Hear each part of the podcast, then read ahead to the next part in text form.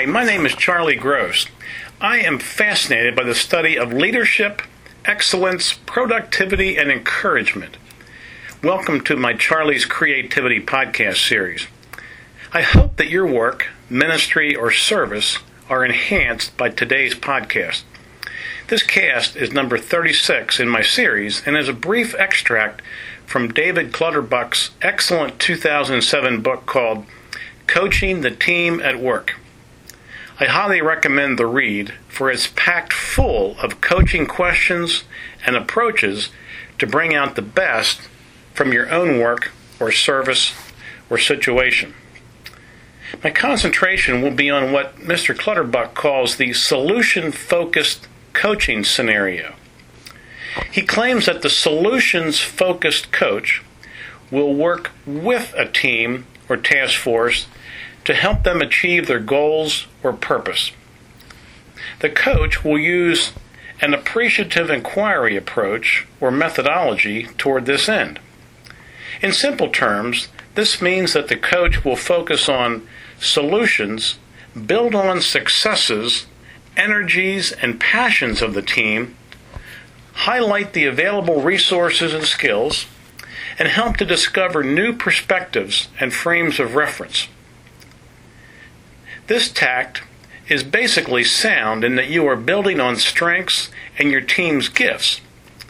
The tension and warning flag that I raise comes as I respond to the author's statement if something works, do more of it. In today's fast changing environment, nothing fails like success. Or, as Einstein once said, we can't solve our current problems with the same thinking that created them. So, my response is to use the skills, passions, and energies of your team, but find ways to take these in new creative directions and to new levels through reframing the issues. Distill the nuggets of what works, but what works today may not be the solution for tomorrow. The author claims that the solutions focused coach helps the team extract its successful behaviors and processes by questions such as the following, and I'll paraphrase some of them. A question questions go like this. What positive moments were there in our period of stagnation? Where was the energy? What happened that made these positive moments different? What can we learn from these positive moments that would help us tackle the current issue differently? Here's another good question. If you had already resolved the problem, what would you and others have done? What would the action steps have looked like as you replay your success? Another model and set of questions that the author uses might be as follows. The author suggests that we place our team on a continuum scale from 1 to 10.